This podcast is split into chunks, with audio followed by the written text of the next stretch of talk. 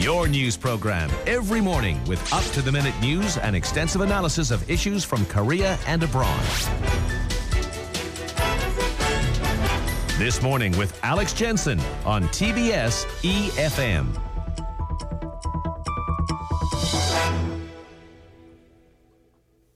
So, Taiwan and China have been rather upset with uh, each other in recent days. Uh, we had the case of over 40 Taiwanese nationals being deported from Kenya to China rather than to Taiwan amid investigations into telecommunication fraud. Taiwan described this as a case of extrajudicial abduction. But then, in another separate case, Taiwan has released 20 of its own citizens that were recently deported from Malaysia. They'd been arrested in that country for allegedly being involved in telephone fraud as well. So uh, that drew a fierce backlash from Beijing. Remember, Taiwan's incoming president Tsai Ing wen is preparing to take office on May 20th, and uh, she is considered to be less pro Beijing, should we say, than. Uh, than Beijing would like. Professor Liao Dachi, Graduate Institute of Political Science at National Sun Yat sen University in Taiwan, joins us on the line. Good morning. Uh, good morning. Yeah. Thank you very much. As uh, I've just described, I'm sure our listeners get the idea that this is rather complicated. Uh, but yeah. what is Taiwan's broad stance on, for example, Kenya's repatriation of citizens to China? Okay, that's kind of uh, divided actually. The, uh, we cannot say just one Taiwan stance. Uh, in the very beginning of this event, uh, the kind of uh, Taiwan's government already divided toward this issue uh, from the executive side, they try to use a so-called international law on victim principle. That means if the the victim of a certain crime only come from one country, then usually the suspect uh, would be sent to the uh, the country uh, the the victim belonged to. So in the very beginning, the judicial or uh, uh, Ministry of Ju- Justice uh, agreed to Kenya to send our Taiwan nationals to mainland China because the victims all come from mainland China. So that's uh, executive size perspective. But actually, later on, one of the victims' mother uh, sent petition to our legislative yuan. So the legislative yuan and our our uh, legislators use the pers- perspective of so-called state sovereignty they, they are Taiwanese. They should be sent back to Taiwanese. And the current executive yuan, the government, uh, the justice minister, is too weak to and uh, ignore the kind of uh, mm. our uh, state sovereignty. Uh, make a big issue. so the mass media in the beginning also divided. could, could they not later on? Could they not have just faced justice though in Kenya or Malaysia, as is the other case? Yeah, just because of uh, Kenya happened earlier. So there's a, such a divided and big fight in our uh, country, especially between the executive yuan and legislative yuan. So for the later on Malaysia case, uh, the government engaging more actively uh, negotiation. So Malaysia sent mm. back uh, 20 uh, suspects of Taiwanese. But after these um, suspects sent back to Taiwan, since Taiwan has no any evidence and because they are a kind of suspect crime not happening in Taiwan, Taiwan's uh, judicial sector can cannot have any evidence, just release all of them, then become another issue.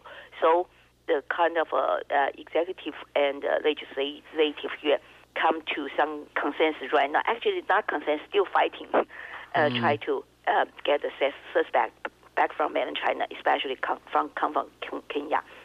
It That's looks... also involved in the mainland China's attitude. Mainland China, in the beginning, uh, try to be very firm, saying, okay, uh, you have to consider about the victim's perspective, and also uh, in, uh, also uh, blame Taiwan's kind of uh, punishment for this fraud crime are quite light, usually even less than one year to be in jail. So uh, even just several months, and also can be changed to kind of a fine. So mainland China you try to refuse Taiwan, yes. try to get all this uh, system back. But right now, uh, the situation has been changing, and also um, mainland China another way of uh, uh, describe the situation is they try to collect evidence uh, from these uh, Taiwanese nationals because uh, they try to understand the whole situation. Mm. then they, according to the last night's news, our delegation group from Justice Department will go to mainland China on Wednesday. Professor to negotiate Liao. about how to get this uh, suspect back to Taiwan. Right, um, Professor Liao. This situation, though, it, it, you know, we are after all talking about alleged criminals here. The fact that uh, China and Taiwan are so invested in this, and and the fact that um, other countries are obviously being dragged into it politically. This seems like a battle for perception. I mean, what does this, for example, tell us about the way Kenya and Malaysia view Taiwan and China?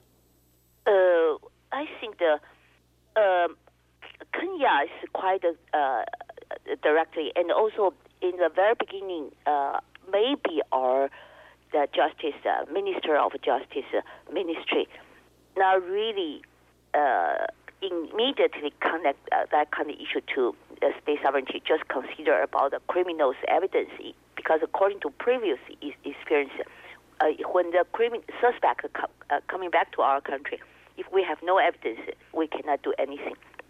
Kenya try to send some message to Taiwan, but eventually they certainly they uh, insist the so-called one China principle, uh, and uh, our minister did not engage a very aggressive or very actively dialogue with Kenya's uh, Justice Department.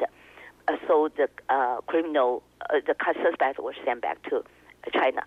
Um, but Malaysia, I think they actually in international kind of regime, most countries at the moment still follow one China principle because China is so big and insists this principle.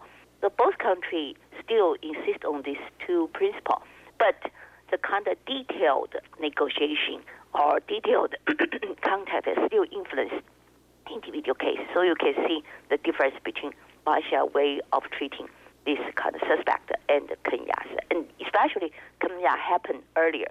So Malaysia case alerts the government officials to do something more aggressively. But actually, when the uh, uh, 20 Taiwanese coming back, immediately released, then become another issue. So there's a lot of debate still going on in Taiwan. Uh, uh, the international regime as you said, both Kenya and Malaysia may follow a one China principle. But if China, in, in the past during Ma, Ma Ying-jeou's uh, presidency, going to step down after May 20th.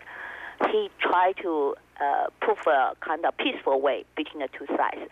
So it's possible for we also reach certain consensus on the uh, criminal uh, kind of arrangement, the, that kind of details.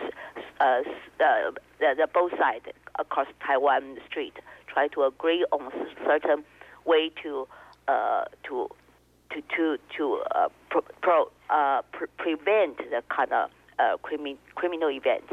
So under such agreements, we the, our government uh, is able to uh, negotiate certain things, mm. if not on the kind of a become a big issue.